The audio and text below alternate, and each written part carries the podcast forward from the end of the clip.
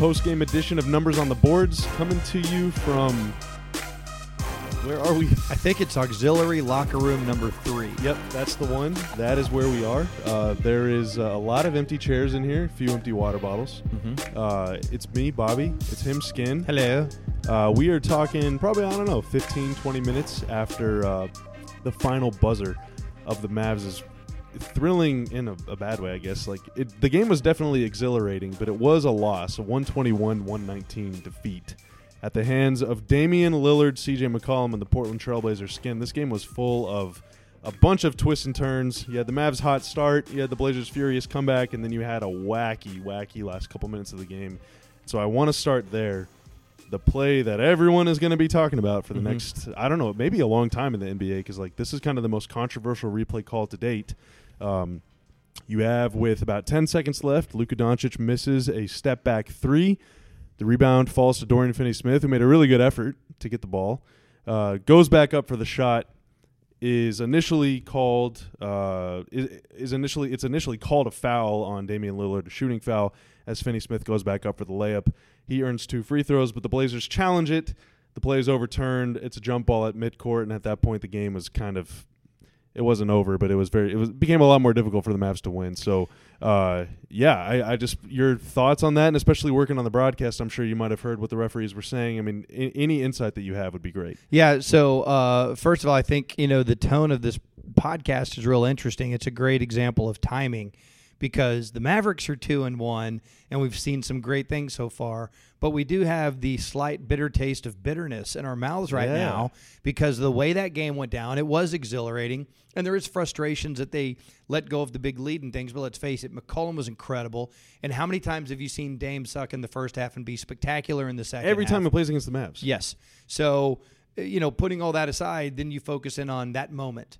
And and the giant swing of emotion from Dorian Finney-Smith doing what he does, creating a possession out of sheer will and hustle and going back up and getting fouled and then we saw we don't even know how to really uh, you know perceive challenges yet, right? There's Yep. not this vast series of challenges that we've seen to know how things are going.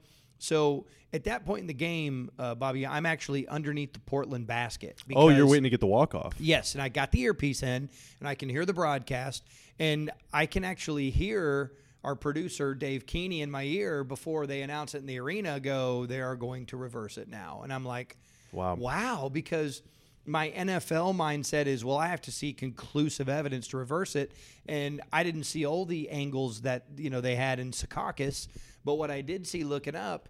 It looked to me like okay, maybe that's a clean strip, but not enough to know if you got wrist. And then is his hand in the back? Is he pushing him?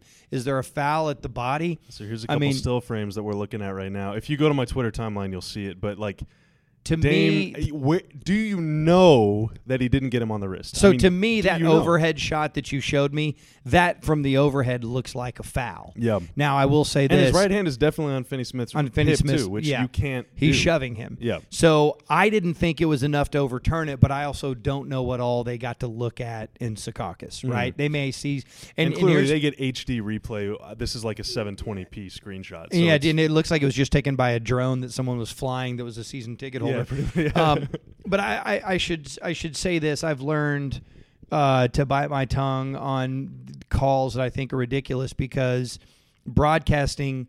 I see something happen and then I see the reverse angle and go, "Oh, I get it," or "Oh, I know why that was called now." So, in my mind, I'm confused because I haven't seen what they saw to reverse it. I wouldn't have reversed it.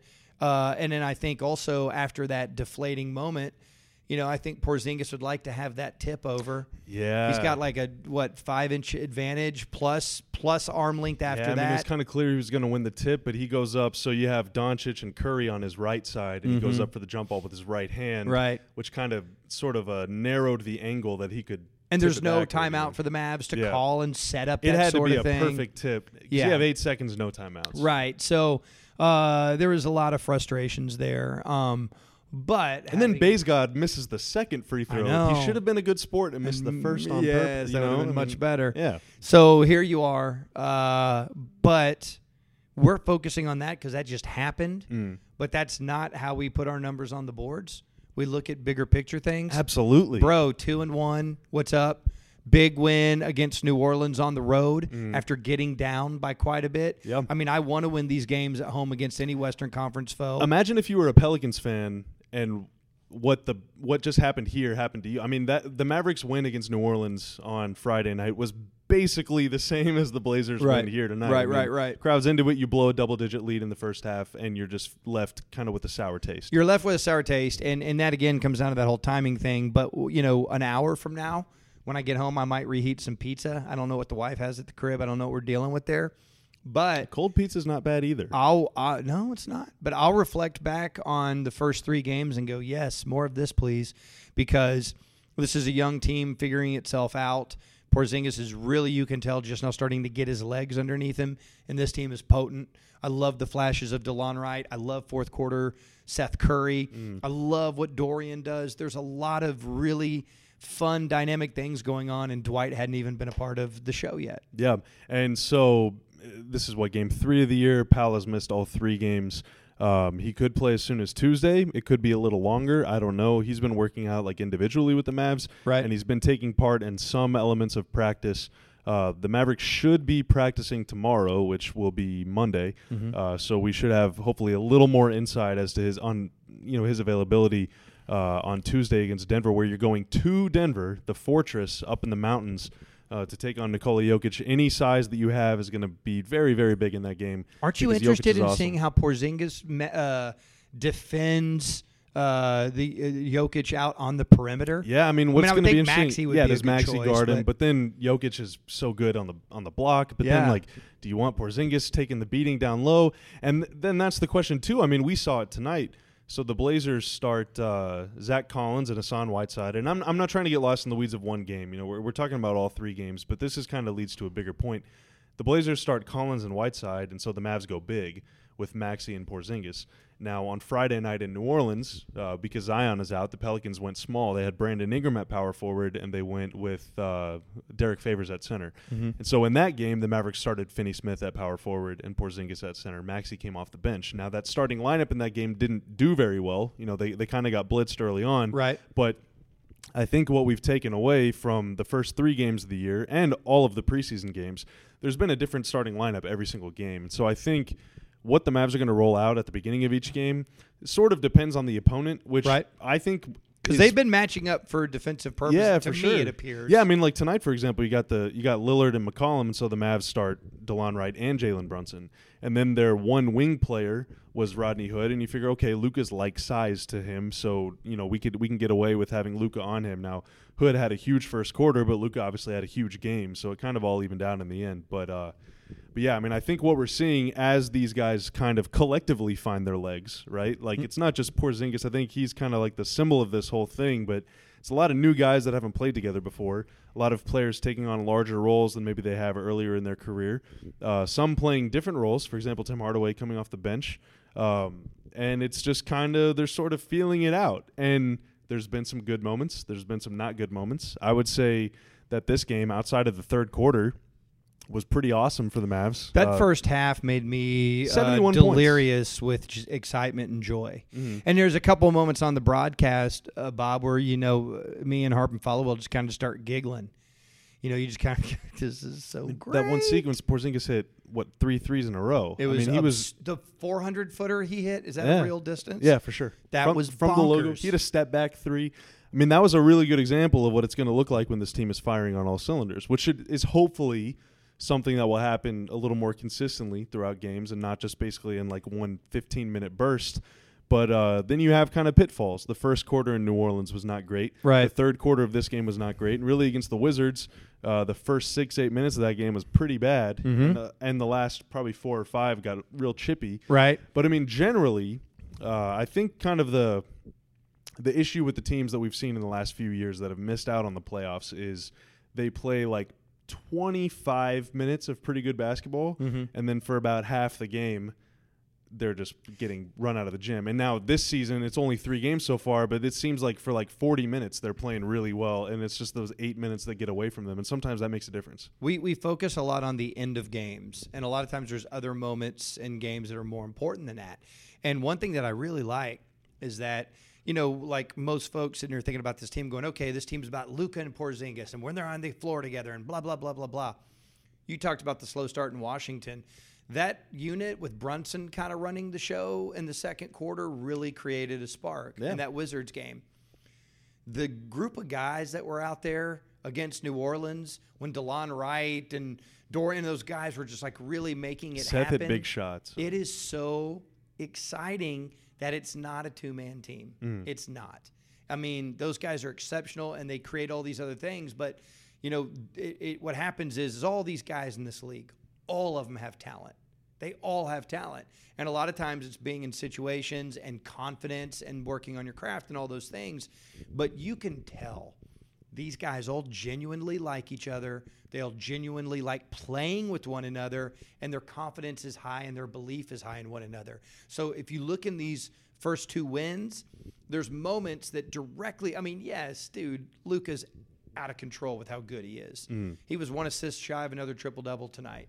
Ridiculous numbers. But there's moments in these games where the Mavericks are grabbing control and neither one of those dudes are involved in what's making it happen. And that's a very good sign for where this thing can go. That happened again tonight. Uh, so you have the, I, I think it might have been the second quarter. Uh, the Mavs went on like an 18 nothing run, and then the Blazers answered, went like 15 5, boom, or Right. 11 to 1 or something, just like a real quick burst. And then the Mavs rolled out a lineup after a timeout with neither Doncic nor Porzingis. It was, I think, Brunson, Wright, Justin Jackson, maybe Tim Hardaway, and Maxi.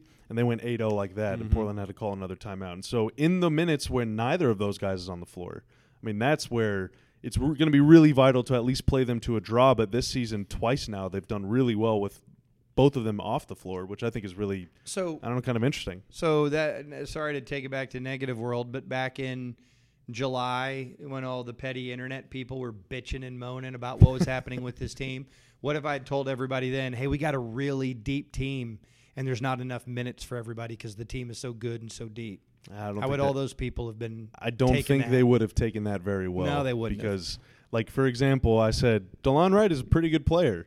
And uh, you would have thought that I just basically sent everyone a picture of me giving them the middle finger. Right. It's but that's okay. It's not the average fan's job to keep up with guys around the league that they never see play. Sure, I mean, I. I really was surprised at how confused people were as to how good Porzingis was. Mm. And you know, you and I have a mutual friend, Kevin Turner. KT is the producer of the Ben and Skin show and a great guy, and I, and I and I love him. And I know you're friends with him too.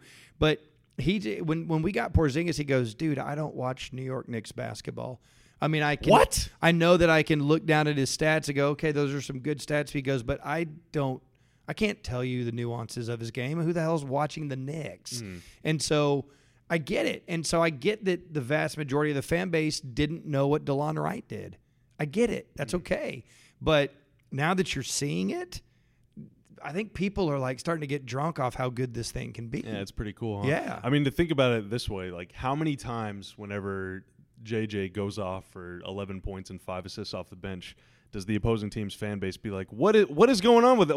Why does he always have good games against us?" Against, uh, yeah, it's like you know, I mean, he does that against almost against everybody. Like just look at his average. Yeah, know? right. But uh, that's kind of the thing. It's not. Yeah, I think you're right. It's not the average fan's job, the casual fan, or even really the hardcore fan's Mm-hmm. job to know the ins and outs of all 500 players in the league, all of the draft prospects, and then the entire G League. I mean, Who was just- watching Memphis after the All Star break last year that didn't live in Memphis? Man, I mean, outside of the outside of the games where the Mavs played the Grizzlies, I'm not sure that more than 0.1 percent of Mavs fans saw a second of Grizzlies basketball. Right. and that And was when Delon was killing it. And quite frankly, uh, a couple of those Delon triple doubles have happened against a Maverick team that wasn't playing that well, and it's very likely that a large part of the fan base tuned out of those games as well. Do you want to hear uh, a Delon Wright joke that people might not like too much? Yes. So uh, at the Mavs tip-off luncheon, which is a Mm-hmm. great event by the way, happens like the day or two before opening night. Uh, it benefits the Mavs Foundation. It's awesome. The whole team goes. There's a Q and A. It's really cool. Raised like hundred thousand dollars for Mavs Foundation that day. Is that so? Yes. Wow. I mean, it's it is awesome, and honestly, it's worth whatever the price is of admission Yeah. because everyone's just laid back and having a good time. So it, it gets to be Delon's turn, and it might have been Cooper, it might have been Dana, I forget who, uh, said like you had two triple doubles against the Mavs. I mean, obviously they give you a big contract. You think that made a difference? And he said, "Yeah, I was joking about it with the guys the other day. I said." Those triple doubles, I owe a lot of credit to Dirk for those. And I was like, oh, no, Delon. Man, so that sucks that we have to cut him And, after such and, a good and his favorite player is D Wade. So you know, Skin. I think I'm I'm starting to figure out why the fans are so. Uh, I'm not. Uh, I'm not gonna. I'm just gonna be honest. I think Delon Wright sucks. I had no idea. No, no, we're joking. It was cool the other day after. Uh, after I understand the younger generation not knowing any better. Oh yeah, Yeah, yeah. you know, he's we- just a kid. Yeah, he's just a kid. He's like a year younger than me. just a, he's, He's just a kid. 27 year old kid. I remember being 27. But uh, after he went off in New Orleans, D Wade tweeted like he shared one of the Mavs highlights and basically said like you know go off young fella, be a star in your role. I was like you know what that's pretty cool. If there's one. If if Delon does nothing else in his time as a Mav, if he can kind of be a bridge between Mavs fans and Dwyane Wade, just to kind of like Yeah, smooth no, things you're, over, You're you being know? way too optimistic. Now his brother played with D Wade, right? yeah, his brother was on the Yeah. team that won the championship. Yeah, yeah, so, yeah. So you I know, you he was on maybe the, whenever LeBron went there too. Yeah, so you've got to if you're listen, if your older brother is playing with D Wade and they're winning championships, you're gonna frickin' love D Wade. absolutely. And And hey, you know what? I got news for you. If you're not a Mav fan, you probably love D Wade. He's probably Yeah. a top three or four two guard of all time. And there are some kind of like Delon says he likes to model his offensive game on D Wade, and there are some similarities. Obviously, Dwyane was like a Hall of Famer, and Delon, Right. you know, is just now becoming a starter. But uh, some of the moves, the Euro steps, the way that he drives, the way that he kind of prowls on defense, sort of, there's there's some elements of D Wade in there. yeah, I I, uh, I do give guys a pass if they have a, a distinct familial attachment to something, right? I mean, you have to cut the guy some slack, but dude, don't you ever say anything bad about Dirk again. yeah, never, Ever. even even as a joke. It's not funny. Only I can make fun of Dirk. Only because I do it Jessica. Nowitzki can make fun of Dirk. and Dirk And Dirk. can make fun of Dirk. He's the best at making fun Oh, of himself. He is the too. best. He is the absolute best. Hey, you want to you want to toast to Dirk right quick? yes. Pour me up. Uh, give me a Bud Light and let's uh, To let's Dirk. raise the glass to Dirk. Dirk, love you, buddy. Our favorite I wonder, uh, on or off the record, has he been at these games? I don't. God, we'd know it, right? Well, I don't know. I mean, I think that there would kind of I think Sneak him in and in a, sneak in him out? suite and maybe not. Because I mean, kind of his whole thing is at least this year. I, I don't really think he wants to kind of Yeah. take away the shine from from uh, Luka and, and KP. So I saw him at a Dwight Powell charity event mm, last. Uh, I guess that was last Monday night. I saw him in a commercial. Oh, isn't that great? It is. It's awesome. It's awesome. yeah. That was like last minute too. He didn't. Was it really? Uh, he. I'm trying to think. I could do this. So he found out they shot that on a Sunday. They reached out to him Wednesday before that Sunday and said, "We need you in this commercial. Wow. We got to fly out to L.A." Whoa. Yep. And he did it, Oh yeah. dude. How cool is that? That is. Is that that's an NBA commercial, right? Yes. Okay. It's an NBA AT and T commercial, I Yeah. believe. Man, that Yeah. is that is really surprising because I mean, Pretty even awesome. even though he's not playing anymore, like he's still a busy guy. Dude, So it's just to to me though, if you're it. Dirk and you're thinking now you're getting close to the season, and you're thinking, man, I'm uh, really out of this thing. All right, I got to get adjusted to this. And and he was he had had some public statements about it was weird when this when the schedule came out because usually the schedule comes out. He goes, okay, I'll have my family here for this game. He said it was so weird for him to read the schedule and go, none of this applies to me Yeah. and it was kind of a sad moment for him. And so he's dealing with those emotions. And then, oh, by the way, Dirk, the NBA loves you so much. We need you to fly to LA right now. You're about to be part of a huge ad campaign on all these national games. That's a great feeling, dude. Yeah. Because yeah. you're in that mode of, all right, I guess it's not about me anymore. Wait, yes, it still is. Hold Yeah. on. We need you. And for him, I mean, he was never in commercials whenever he played. No. So and dude, kinda- he is very excited about that job he took. Yeah. Uh, the head is it head of FIBA officially? Yeah, yeah, it's like a five year. He took over took over for Vlade. Divac. Yeah. It's he he's excited about that. Is he? Yeah. Yeah, I, gotta. The next time he's around, I mean, I hang out with him a lot Right. personally. So the next time, the next time that he and I throw back some brews, I'll. uh Call me Oh. over for once. Okay. Uh, for He always once. he always leaves before I show up. oh wow. Oh, skin's coming. I'm going out the back He's door. got to get the f out of there. I don't know why I made him sound like Arnold Schwarzenegger. I was like, his voice is not that deep. no. Um, okay, so I guess kind of talking a few big picture things before we get on to uh, I guess some littler picture things. But through three games, small sample size, but it Mhm. is what it is. Through three games, the Mavs have a top five offense skin. Yep. Uh, they are fifth. You and I talked- still top five. You and I talked about that, homeboy. Yeah, I mean, we talked about this as a top five offensive team on paper. Yeah, yeah, and I mean top five is going to be tough because there's a lot of really good teams. But if you can be in the top ten, top ten is where you want to be. Basically, if you're top ten offense, generally you're going to make the playoffs. Just because over the course of 82 games, it means good things are happening for you. Now, the flip side of that, uh, defense, were that was pretty good before tonight. Tonight. They didn't have a very good night. They're down to 19th in defensive rating, but they're 0.1 points out of 17th. And I mean, if you really want to hit the panic button, uh, the vaunted LA Clippers defense is 26th through three games for them, and that includes Homie, a loss to the Suns. So They, I watched a lot of that. They they were never really. Suns were in control the whole game. yeah, And it's no Ayton and no. I don't think Rubio played in that game. really. I think Now, Rubio. Do you want to hear a nice and spicy take? Yeah. I, I'm not even sure. Well, this is definitely No, my do take. it. This is my take to give. Do it.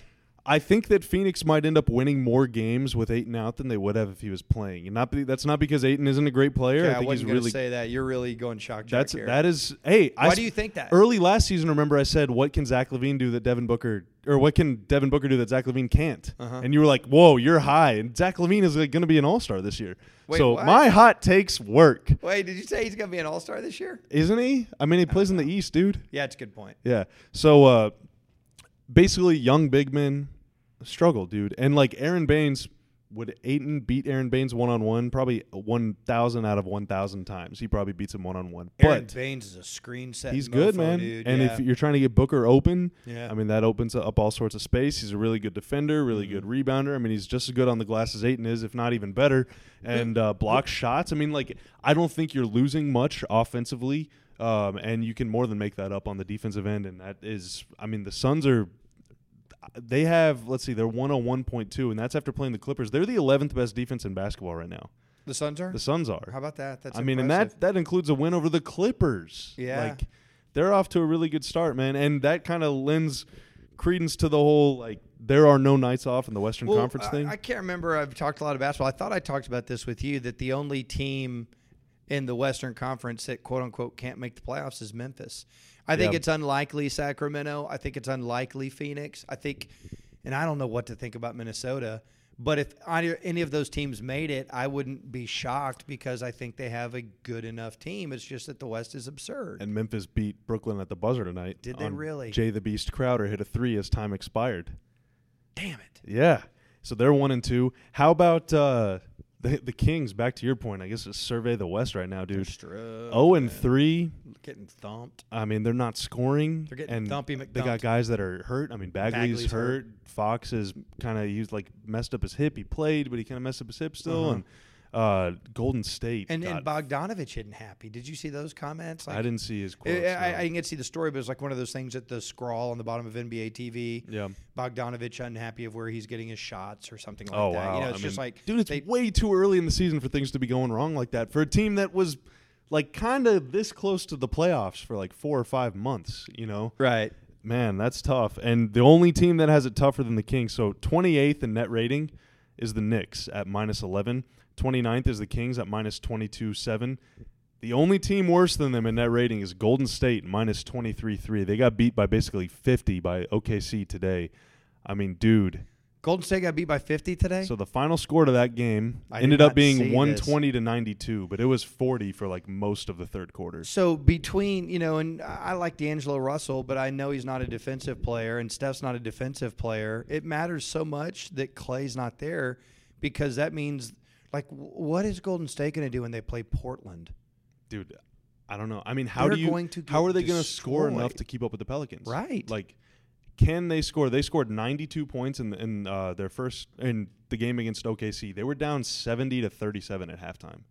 Um, and then in the first game against the clippers they lost 141 to 122 but the clippers basically stopped playing midway through the third quarter because they were up 30 i mean it's tough. Like they're gonna they're gonna struggle to score points. Now Steph can probably figure it out. D'Angelo Russell is really good, but if you got two guys on your team that are basically capable of averaging double digits, it's gonna be really really hard to score in a league when everybody scores. Right. Everyone scores, and I mean to your point too. How are they gonna defend? Like Klay Thompson is one of the best defenders in basketball, and D'Angelo Russell is not at that level. No, you know. not. And I mean, Draymond is great, but whenever you lose KD, who himself was a really good defender, I mean, dude, it's gonna be tough. It's gonna be really, really tough for them. Uh, now the Mavs don't see the Warriors or the Kings for a while, but I do want to kind of look ahead now. Um, now that we're talking about other teams, kind of the upcoming week. So um, it's been a game every other day so far this season, and that trend will continue on Tuesday. But then the Mavs will have two days off. That could be really good for Dwight Powell um, before playing the Lakers. So uh, Tuesday it's at Denver. Mm-hmm. Then they come home Friday versus the Lakers. Does Uh, Denver have the best home record in the NBA at the end of the year?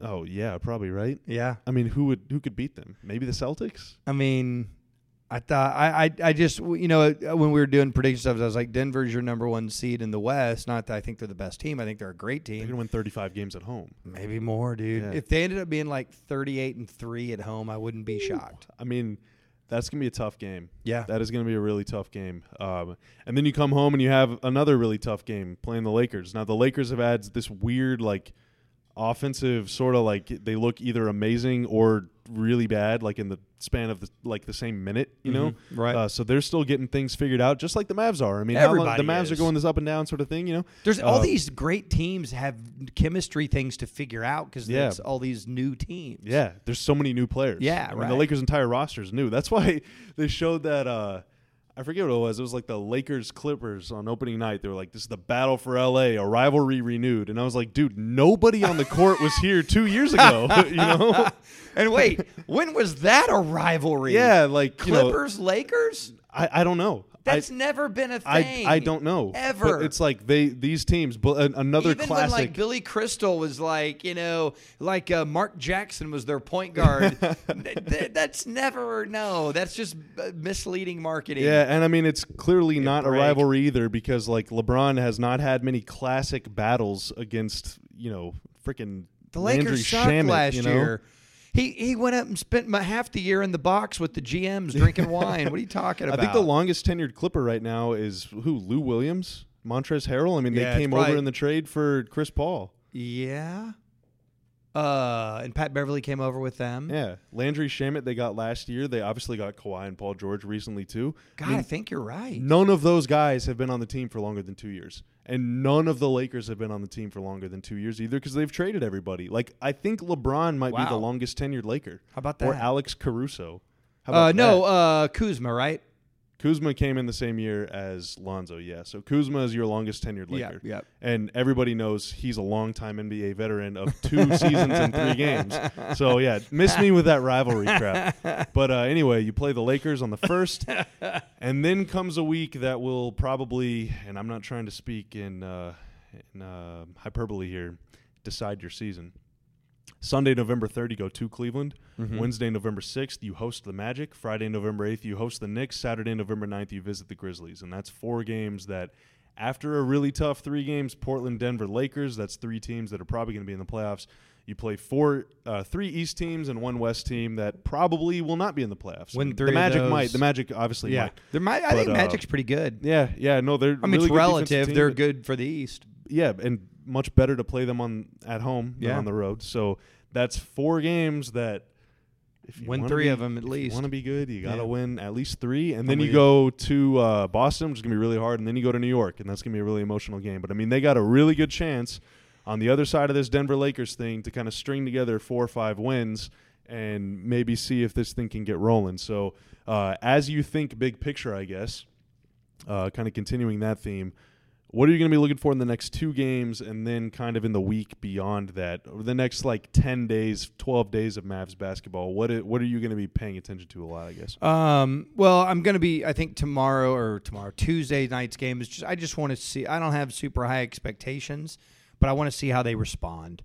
I want to see. You know, that's a disappointing loss, and I think you know you were in the locker room. Don't didn't you feel some dejectedness in there after all that? There was a lot of, and this is like after almost every game, but they meant it this time. A lot of like, we really should have won that game. Yeah, because they We- got a big. we gave it I mean, dude, at halftime, you were just standing with your hands on your hips and the cap cape flapping in the wind that you're at the top of the mountain. Yeah. know, and the trumpets are sounding. So, um, yeah, I want to see how they respond from an early season disappointment at a very tough place, and then I think you got to get the Lakers now.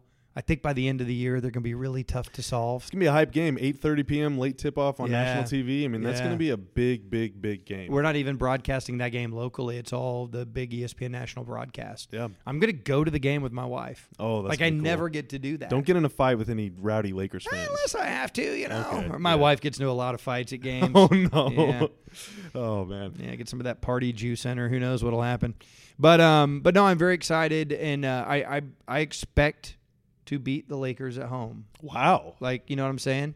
I think that I think like just like I expected to beat Portland at home. I think that that's how the Mavericks and their fans need to look at these games. Doesn't mean you win, Mm. but You definitely you need to be in the game. You need to prove that you're This like just as, you're just yeah. as good as them. right. And I think the Lakers are going to be great, but I don't think they're great yet. I think they got a lot to figure out. Mm. Um, but when they do, oh, come on, man. But like, they, like you know, the only time I've watched them play so far was the Clipper game, and at the end of the game, it was just a jumbled, you know, mess of three guys too close to one another that were easy to defend. Mm. You know, so like they got to figure out their spacing and all that stuff. I mean, I don't know. LeBron was just living inside the. He's like right at 18 feet with a live dribble the whole time. Like, what, what, what are we doing right now? Yeah, it was very they it was like watching 1998 hoops. Yeah. I mean, it was really really bizarre. So get him now. yeah, get 'em well, now. Until, I I don't know what Kuzma's situation is, but that game is another week away. I don't know if he's going to be back or not, and so it's a good time to get them if Mhm. he's not because that's Five one days, less right? That's in five days. Uh, yeah, Yep. yeah. So that's one less score that you have to worry about. Uh, but yeah, I'm with you. I think that I don't, I'm not going to say it's like a must win or anything, but No. it, it is a it is a must show that you're yeah. like. Let's see it's what you national got. you know? TV, man. You you should you you. I mean, I'll I'll say this. I mean, unless something weird happens this week, I bet. Uh, not that I would ever encourage wagering, but I Mhm. bet uh, Vegas has the Mavericks as favorites. Wow. Okay, I could see it. I I ha- I, it. predict that on uh, unless something crazy happens this week, injury wise or something that goes both ways, I predict the Mavericks are like one and a half point favorites on Friday night. Wow. Okay. Yeah. So the Lakers right now are playing at home to Charlotte. Uh, it's a one point game at halftime, and then they're playing at home to Memphis. So they'll probably be riding, I would say, at three and one coming in. And then, of course, as is always the case, they play the Mavs first, and then they play the Spurs. Yes, Never, never the opposite. I don't get it. I don't, it doesn't Well, make any did, sense it, you know, and it is early in the year, but did you were you surprised what the Wizards did against the Spurs I and am. Rockets? I am. Yeah. Yeah. Uh, and then someone else took the Spurs down to the wire too. I mean, like they've. Yeah, It hasn't been the easiest start for them. It hasn't been the easiest. Did start. you see uh, James Harden slam a basketball off the ground into I his did. face? I did. I would too if I went two for eighteen. I couldn't stop watching that. Yeah. So the Spurs played the Knicks, took them down to the wire, and then they played the Wizards, took them down to the wire, and then guess what? Tomorrow. On the second night of a back-to-back, they get the Blazers. Crazy how it works every time. The Spurs. Crap. always get the sloppy Conspiracy. seconds. It's Um, the NBA, man. The NBA. I'm telling you, it's all. uh, You know. are you uh, you sad about our boy right now in New York? That's tough. It's Yeah, tough, It's a tough situation. We're talking about Dennis Smith Jr. If you're not paying attention, He- Yeah.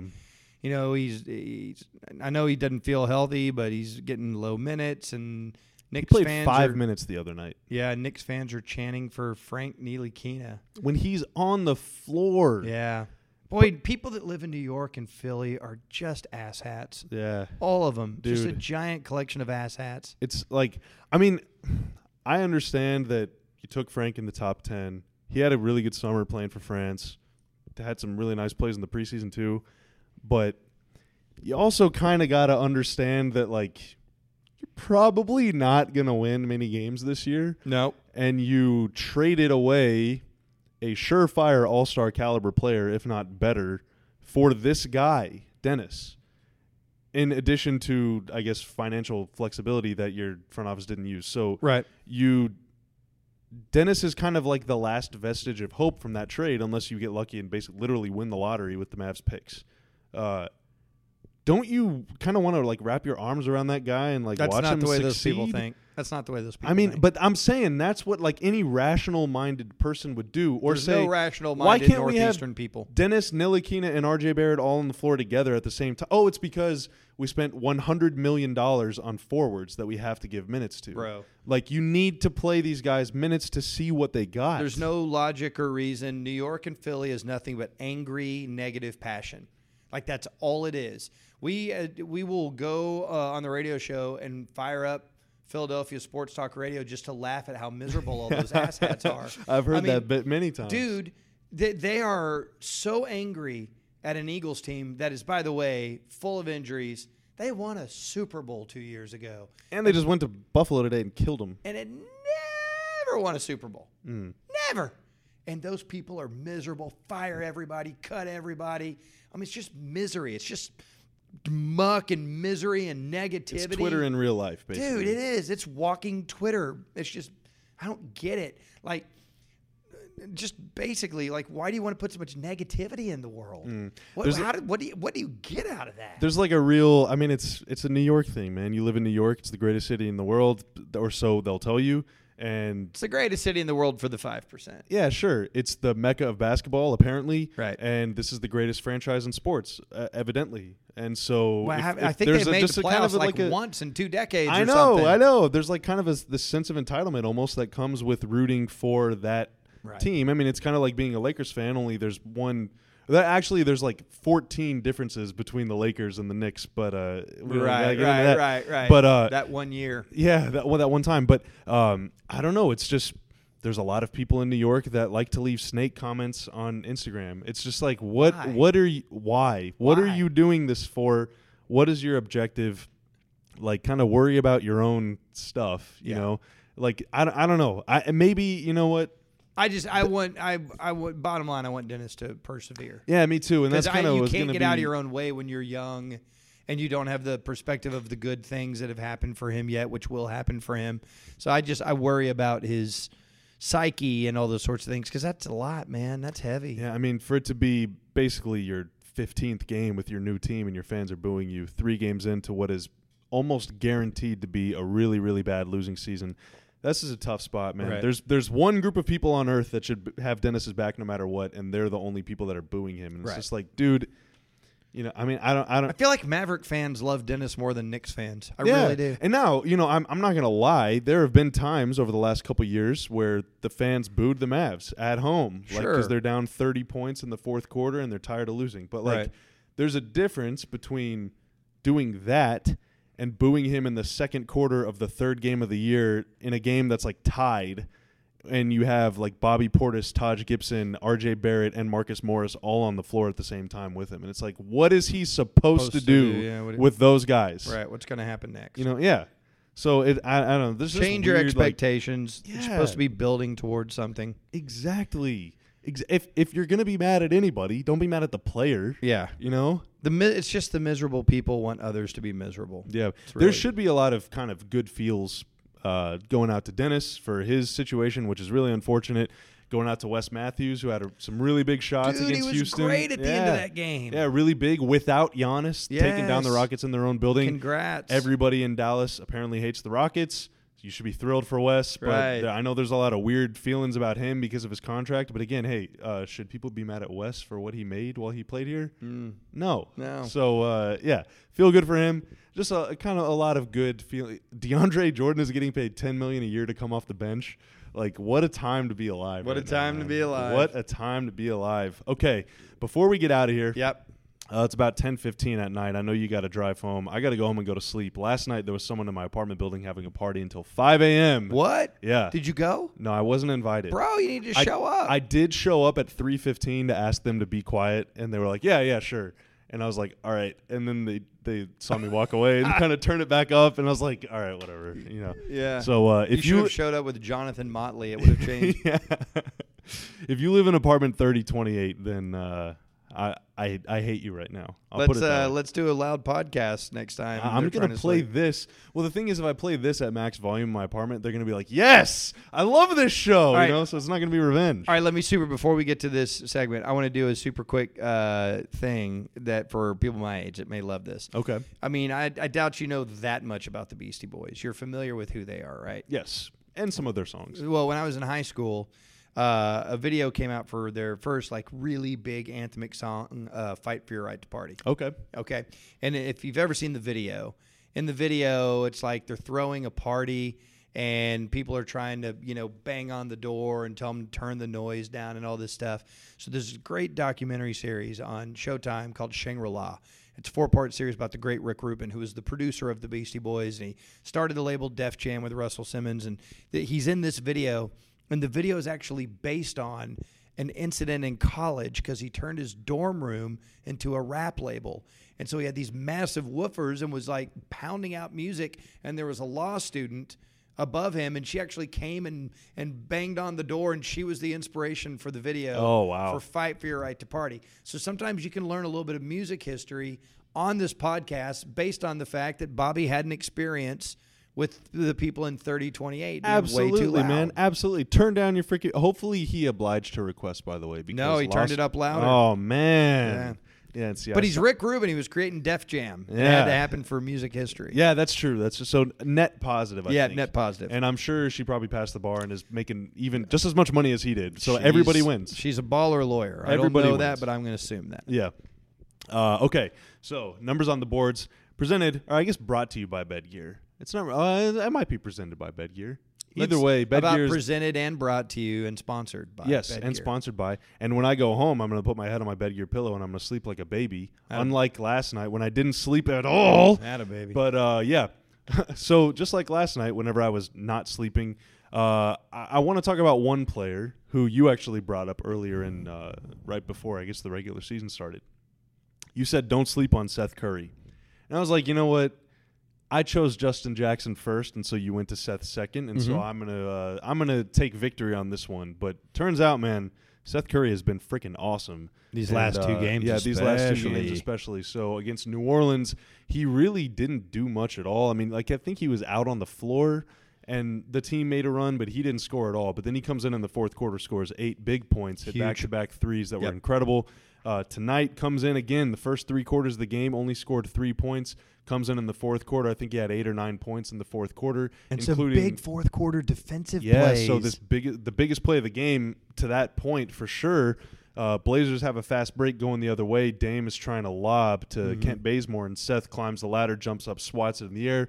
Uh, Jalen Brunson comes down with it. Seth runs down the floor and drains a three to tie Huge. the game, and it was Huge. massive. Yep. It was massive because at that point in the game, the Mavs had gone through five minutes of just stale miss, miss, miss offense, turnovers, and Seth just kind of changed the game. And so that is why you get guys like that, right? These explosive shooters that can go off at any point. And one thing I will say, even in the first game of the year, I, I don't even know if he scored against the Wizards, but there was one play in particular where he was in the left corner, and uh, Luka was up top, took a screen, came off the, or no, it was Brunson, sorry, came off the screen, and uh, Seth's defender was so terrified by him that by by his shooting ability that he actually got closer to Curry as the player drove to the lane like un unbothered for a layup. Like Mhm. Seth's man was so worried about giving up a three that he didn't even slide down to stop what was basically an open dunk. right. And that is That's- why you get those kinds of players. Absolutely. They, they they put the fear of God into their defenders, and then if they get any room, then he's going to get what back to back threes and change the game in a matter of seconds. Right. And and that is how all these things sort of leverage against one another when we